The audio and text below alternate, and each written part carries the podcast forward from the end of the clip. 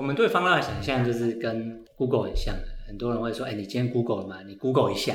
那我们希望说，你方闹一下，就是你希望能去享乐一下，找到开心一样。所以我觉得我们不只是一个预定平台，我们也不只是一个 App，我们希望我们成为你寻找欢乐、寻找开心的一个代名词。嗯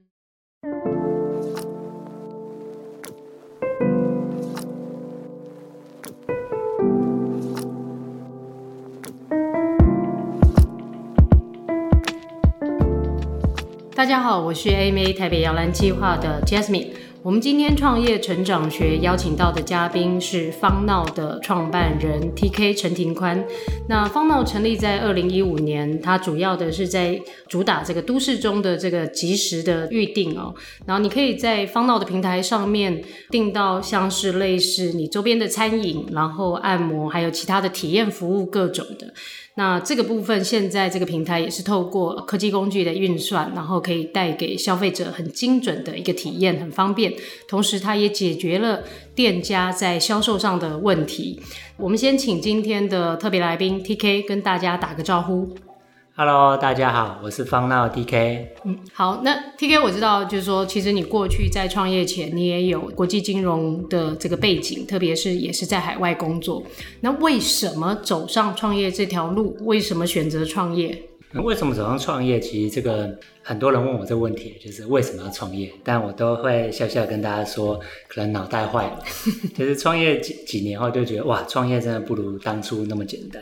那当初的因缘机会，其实只是在荷兰，然后跟几个也是我们一起创办芳闹 co-founder 在喝酒聊天，就觉得为什么台湾没有一个很厉害的网络公司？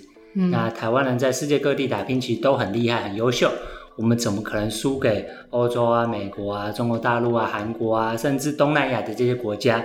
所以我们就想说，那不如我们来试试，我们来创个业，我们来做一家能够让台湾被世界看见的网络公司。嗯，那所以听起来，第一个有志同道合的朋友。那我前一阵子也看到你们跟几个 co-founder 在 po 文上面写，这应该是八年来的友谊，也是八年来的一个一起打拼的这个基础，很坚定的感情。那我刚才提到一个关键字，你提到的就是说，想要做的是一个能够让台湾被这个世界看见的一个网络公司，但网络基本上到后来，它就等于是一个平台，是一个基础建设，其实是埋在后面看不见的。但事实上，中间 deliver 的它反而是这个服务的。你的界面是什么？为什么会选择及时预定的这个餐饮体验服务的一个预定的平台？其实这次创业其实跟其他团队可能不太一样。我们先决定要创业，然后再决定什么题目。那我们在决定什么题目的时候，我们就考虑到，那我们应该要做一件我们喜欢做的事情。所以我们发现，吃喝玩乐就是我们生活周遭的事情。那我们就从吃喝玩乐开始。那我们四个其实又是都是很懒，我们就喜欢拖到最后一刻再做决定。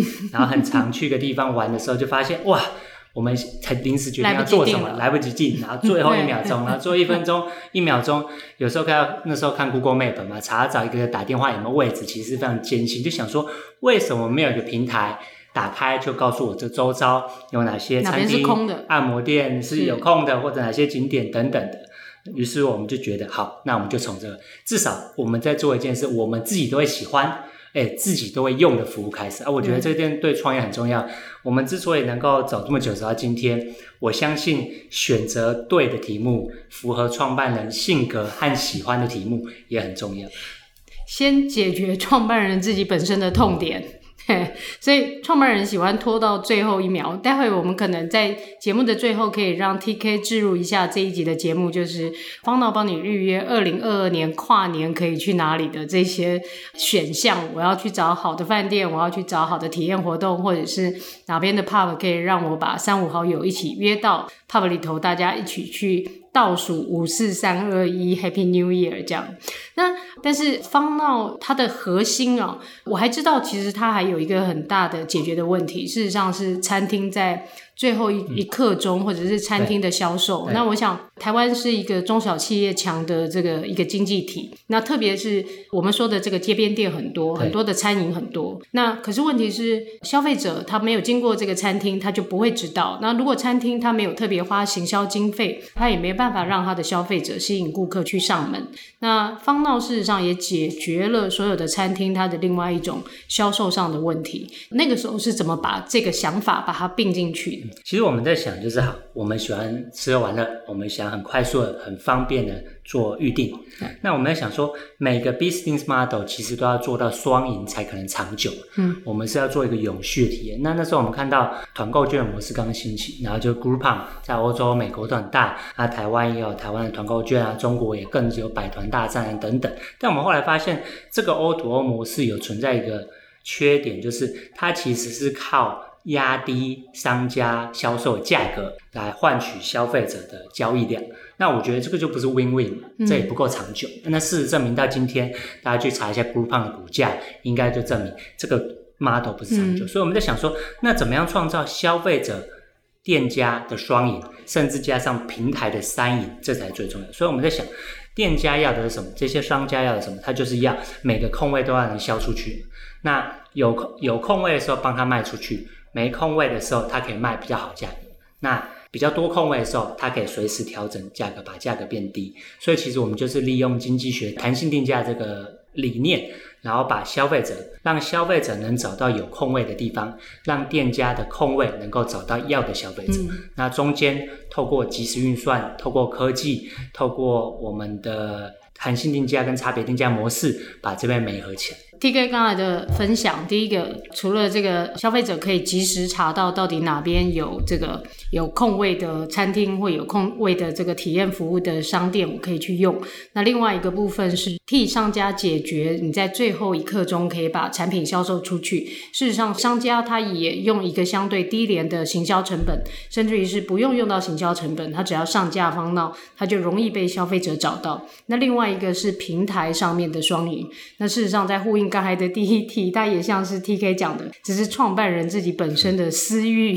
创办人他们也乐在工作，也替也把自己的这个问题，然后可以解决之后，可以分享给所有的朋友。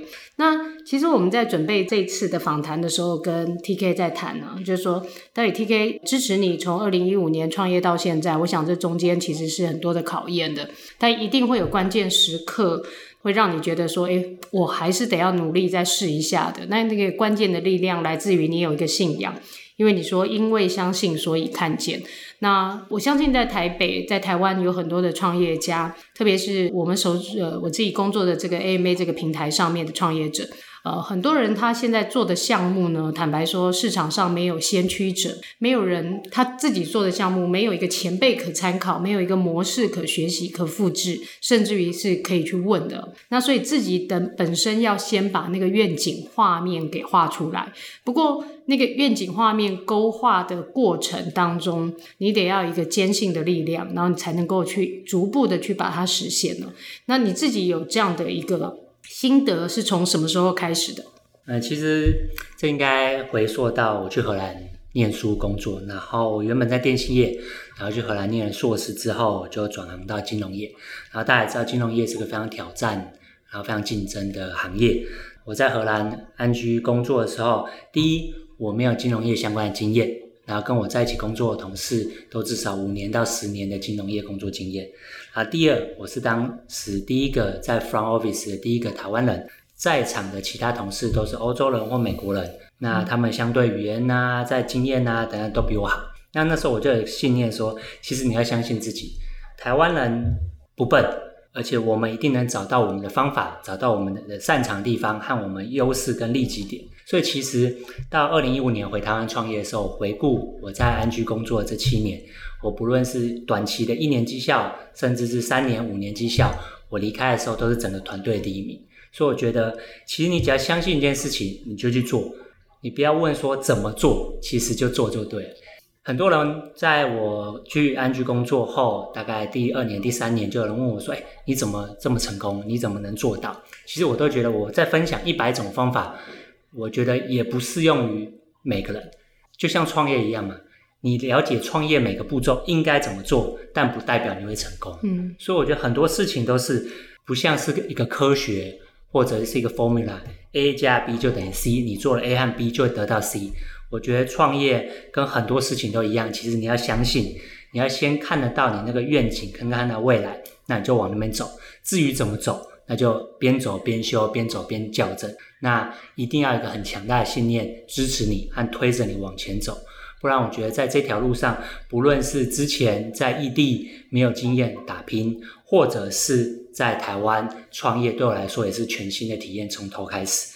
那我觉得都是需要。因为相信，所以看见。我们英文就叫 “Seeing is believing”。嗯，那我们就很常，我很也很常把这句话分享给我的伙伴。我们要先看到，如果我们自己都不相信，我们怎么让别人相信？我们怎么让我们的消费者相信？怎么让我们的商家相信？嗯嗯，这让我想起这个我们的那个创业成长学，在好几集的这个节目以前，我们访问过另外一位创办人，那个 For Gamers 的黄志仁哦。他的那个信仰信念是，那个创业要大胆的想象未来。那确实是，我觉得最辛苦的一件事情就是，各位做的事情真的是没有前车之鉴，他没有前辈可参考，也没有一个公司走在你的前面，你甚至于想要拆解那个大概是什么样的环节，都会会很难的哦。但就是因为你自己是那个创办人，自己其实是勾画那个蓝图的那一个人，所以你对你的蓝图要有绝对的信仰。那这个是 TK 所说的，因为相信。其实这件事我可以分享一个蛮好笑的事情，就是我一回台湾创业，然后做这 last minute 的题目，然后那时候一开始当然要开始也要找投资嘛，找创投。我遇到十个，有八个 VC 都跟我说。这个题目，你看在台湾都没有人做，亚洲也看不到人做，这是不是一个陷阱？你有没有想过这是一个陷阱？但确实没有人做，或许是大家都先想到他可能很难做，或者是先想到困难了。对。那刚才 TK 有特别强调，就说做就对了。但是说我们都会通常会去想说该怎么做，所以我就开始沙盘推演，那就发现诶一条路走不通。对。再沙盘推演第二个，第二条路走不通，再让你试第三条，你已经算是相对有毅力的人了。但是就是因为你设想的走不通，所以你根本就不会启动去做这件事情。所以相信是他会支持你，会先去做这个启动的动作。那我我觉得这非常非常的好，而且现在其实我想。方闹也应该有一定的成绩哦。那虽然我们还在成长的路上，但我想知道，就是说这个过程当中，当然除了自己的 co-founder 的几位以外，核心的，那你还是要招募很多相信方闹，然后欣赏方闹的人一起加入。但你自己的这个信仰信念呢，你怎么去把它传递给你的 team member，传递给你的员工，然后让他们跟你一起去打造你相信中的方闹？其实我最近都在跟大家分享一个观念，就是方闹在做什么事。方闹的核心宗旨就是让消费者能够很简单、很方便、很快速的预定。那预定完呢，就是要享乐、享受。嗯。所以我们在做的一件事情，其实我们不是做 App，我们也不是做一个平台，我们是在打造希望让消费者开心的产业、快乐的产业。那我们强调说。我们的目标、我们的愿景、我们的 KPI 什么？我们就是创造多少个欢乐小时，我们能创造多少个消费者开心的时光，这是我们在做的。所以不要觉得我们在在做一个很简单的预定工作，我们是在打造一个幸福的城市、很快乐的呃世界。所以我都半开玩笑说，以后我要做 IPO 的时候，我一定要把它列成方闹是一个 ESG 企业，嗯，因为我让 social。这个社会有很正向的 impact，让每个人都能开心、很放松，把自己打扮美美的，很简单去参加各项的派对、玩乐活动，跟亲朋好友在一起享受每个小时的快乐时光。嗯，这个就是那个欢乐时光的一个累积的一个品牌。对，这个是方闹现在在做的事情。那刚才提到，就是说，其实让自己的同仁也有同样的信仰，我们是在做欢乐时光的一个累计，我们在营造这样的对人生的这个正面价值的这个创造哈。但是我想，就是说，虽然我们相信的过程啊，但事事不见得都如意，所以一定会有经过考验的时候，特别是不管是在开发新的产品、新的市场。恐怕就是说，很多时候其实是还是会来自上帝会考验我们的相信到底有多么的坚定的哦。有没有一些考验事件是让你觉得你还是发挥了这个力量，后来你还是可以创造出一个正向的结果？其实我觉得这一路上啊，我觉得说的考验，每季或每个月甚至每天都会碰到一些新的事情，所以当在创业路上都会觉得哇，怎么又我又碰到哇，怎么会这样？我很常开玩笑跟同事说，去看一下那个美国有一个美剧叫做《Silicon Valley》，嗯，那它有很多季，然后都是创业碰到狗屁倒灶的事，然后当初我在看都觉得怎么可能？但我们在创业到现在，真的每一件事几乎都碰过，连找办公室啊发生的什么糗事啊，或者是陷阱啊，然后募资上碰到的投资人啊，或者跟谁谈一个商业条件，然后最后没啦，所以我觉得一路上都会一直发生这件事情。那我觉得只要保持一件事情，就是当你越过这头个坎，三个月、六个月，你再回头看这件事，一定会笑笑说当初怎么那么蠢啊？当初怎么会发生这样的事？嗯、所以其实什么事你？就跨过去，回头看就会笑笑的。那我觉得这个其实就是创业好玩的地方嘛。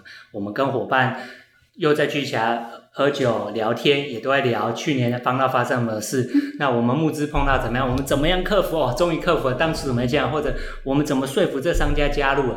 其实一路上就是这样子，关关难过关关过，对吧、啊？如果要想象创业是一帆风顺很简单，我相信 这可能是另外一个陷阱吧。我觉得这个才有陷阱。好，我想大家可以在我们上半段的节目当中体验到这个 TK 的乐观跟他的这个乐天哦，就是说一切对走过以后，你回头看。确实没有那么难，但是重点是你要走过，你就是去面对它、克服它，然后可以让你回头看的时候觉得没有遗憾。然后同时，这应该这是一一种泰然自若的心情。那我们第二段回来再来跟 TK 聊聊，就是说这两年疫情对于方闹的影响，以及的呃，我想稍每一次的稍缓之后，大家都要准备出发。那方闹有什么样的一个规划跟方闹的下一步？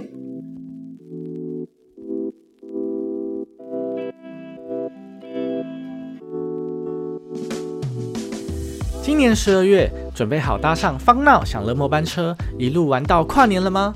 圣诞趴、跨年趴、夜店趴、饭店趴，全帮你搞定。不管你喜欢吃饭喝酒庆祝、派对狂欢庆祝，还是饭店约会庆祝，你想得到、想不到的享乐行程，方闹全都订得到。现在起至二零二二烟火爆炸前，注册方闹就享八折新户优惠，赶紧把握今年最后一个月，搭上方闹享乐末班车，二零二一狂欢一起 Cheers！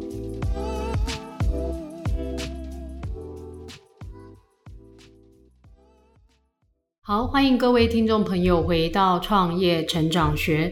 今天参加创业成长学的嘉宾是方闹的创办人 TK。那上半段 TK 跟我们谈了一下这个方闹的这个平台的这个品牌信仰，以及他怎么去落实这个他的方闹的这个品牌的这个精神。那第二段回来，我们想跟 TK 聊一下。我想这个首当其冲，今年跟去年大家两年来，我想在事业经营的议题上面都脱离不了一个关键字，也就是受这个 COVID-19 的疫情影响哦。那这个我知道方闹有很多的这个产品服务，事实上都必须要到店消费的。那这个也确实是在法规上面，为了疫情，然后大家为了安全，恐怕没有办法到店消费。那这两年来，对方闹来说，应该是一个高低起伏的一个经营的状况。那我想请 TK 聊聊这两年来方闹怎么走过来的。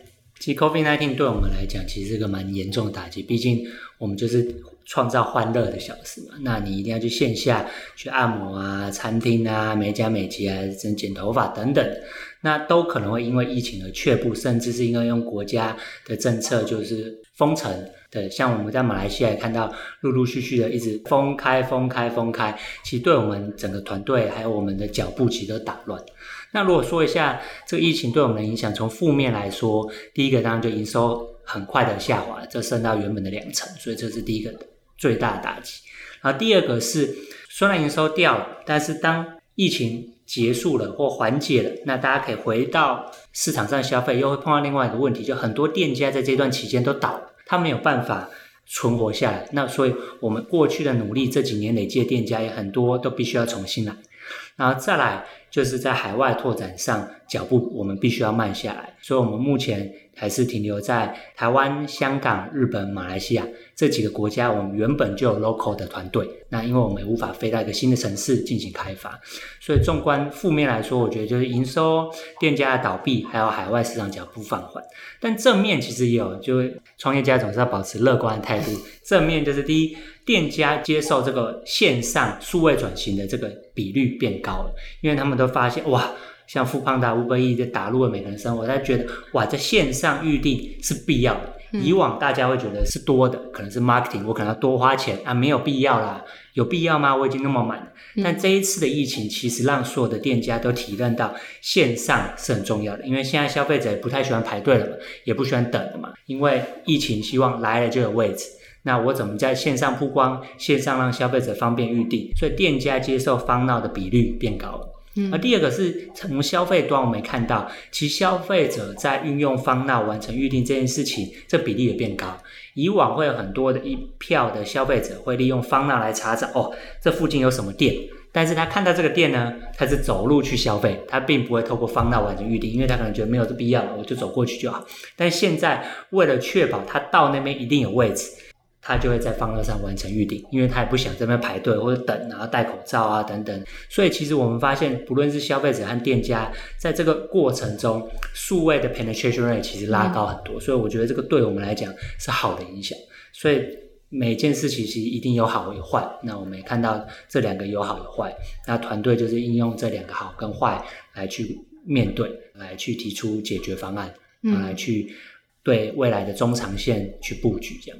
嗯，这个 TK 还是一贯的这个乐观的角度在看这件事哦。但非常重要的关键，我们都会觉得疫情其实对我们来说是个考验，是个打击，是个破坏。但事实上，也因为疫情，它改变了人的行为模式、嗯、消费模式。所以事实上，我们可以说，疫情帮我们教育了市场，改变了市场。大家不管过去就是觉得说线上的东西只是 one off 选择，但是在疫情期间，线上恐怕是你当下唯一的选择。所以所有人都往那边移动，不管是消费者或者是这个经营的商家，大家都往上面去移动了。这可能也对 FunNow 创造了一个机会哦。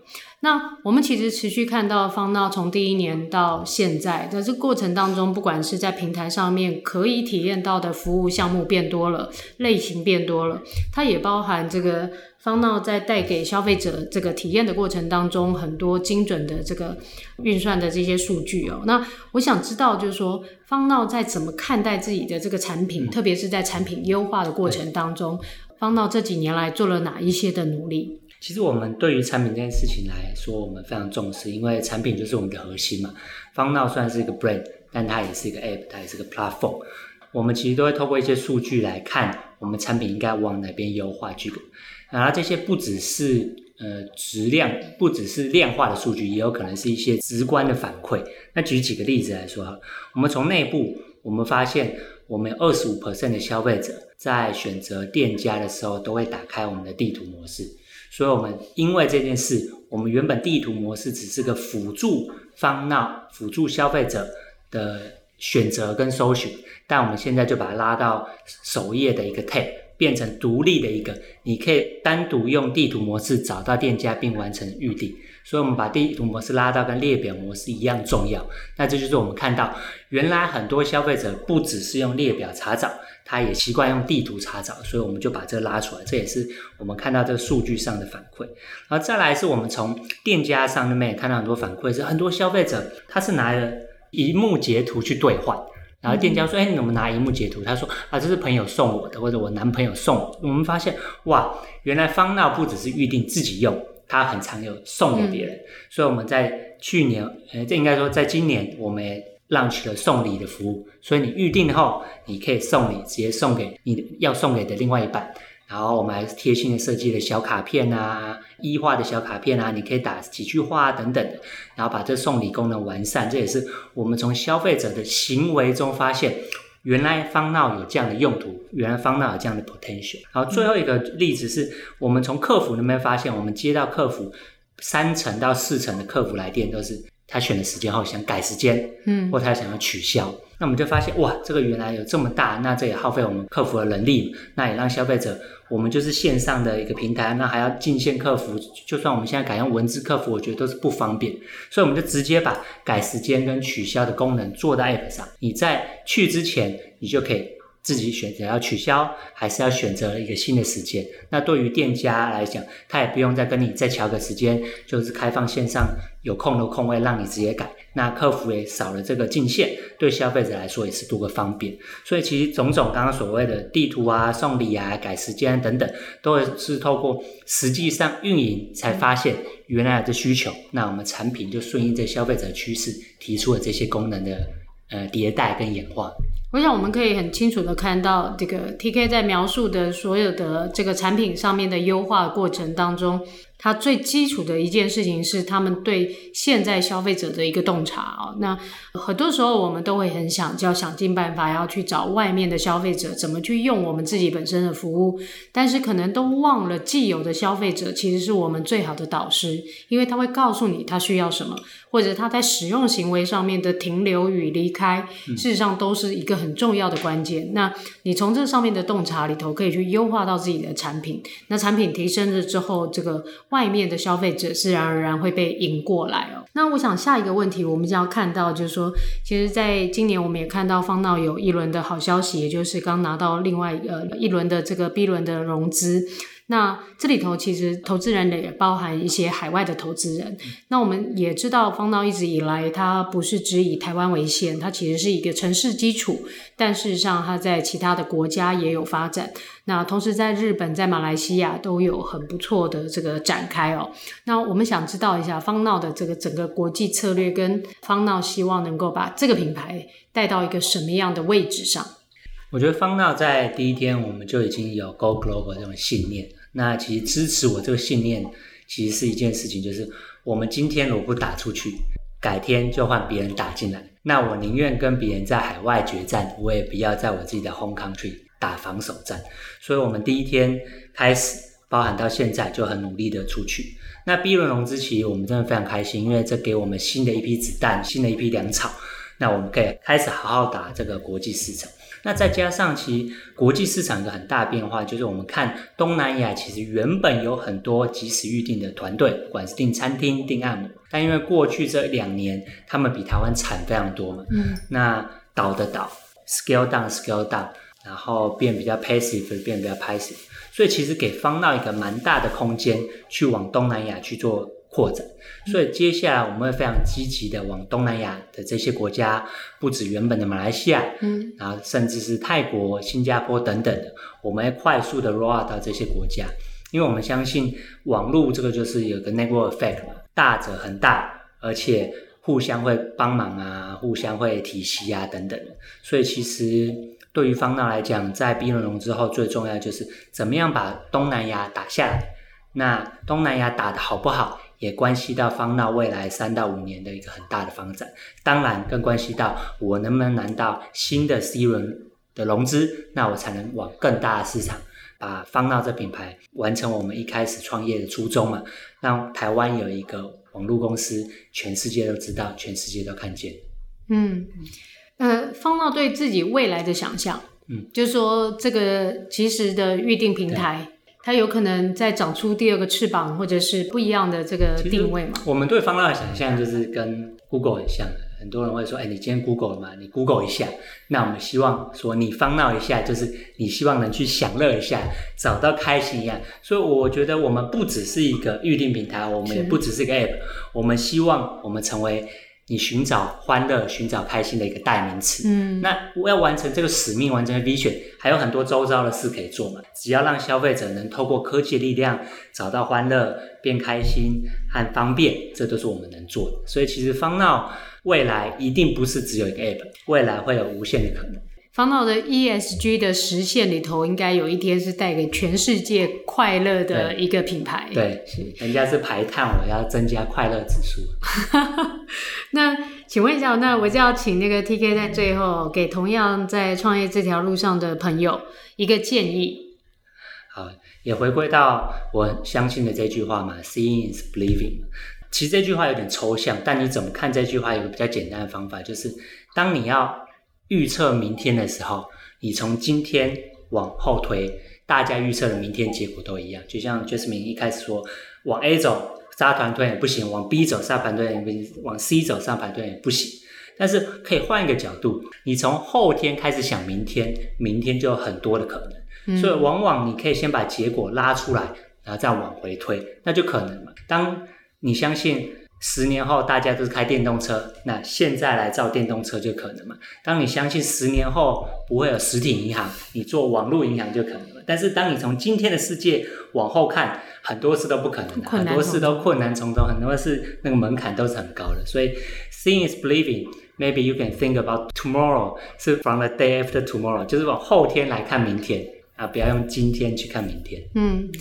呃，今天非常谢谢方闹的创办人 TK 跟我们分享哦。我觉得在最后一句话里头，其实你可以改变一个思考的角度、思考的维度。如果你从现在往前看，你可能会觉得你还没有看见；但如果你能够先预测一下未来，然后再把它往回推，那你可能就会知道说，因为未来的发生是这个，所以我的努力、我的着力方向可以放在哪里？那这件事情就可以在你自己行塑未来的路上能够有所具具体。的画面，那也非常谢谢 TK。我觉得今天我想大家短短的时间里头，应该可以体验到他的乐观跟他的乐天，就是而且我觉得这个乐观里头是带着一个务实的，因为我相信，所以我就愿意去做。只要我去做了，我就知道我可以做怎么样的调整，我不会在原地打转，我不会被困住。那我因此会有一个出发，所以一切都从相信开始。那非常感谢这个 TK 的参与，然后我们也希望这个所有的听众朋友可以现在打开你的这个方脑然后帮自己创造你的快乐时光。那各位听众朋友，如果你喜欢 AMA 和 Meet 创业小聚合作的子单元创业成长学，欢迎你分享给你身边的朋友，也欢迎你订阅创业新生代，让更多人知道创业家的精彩故事。我们下次见。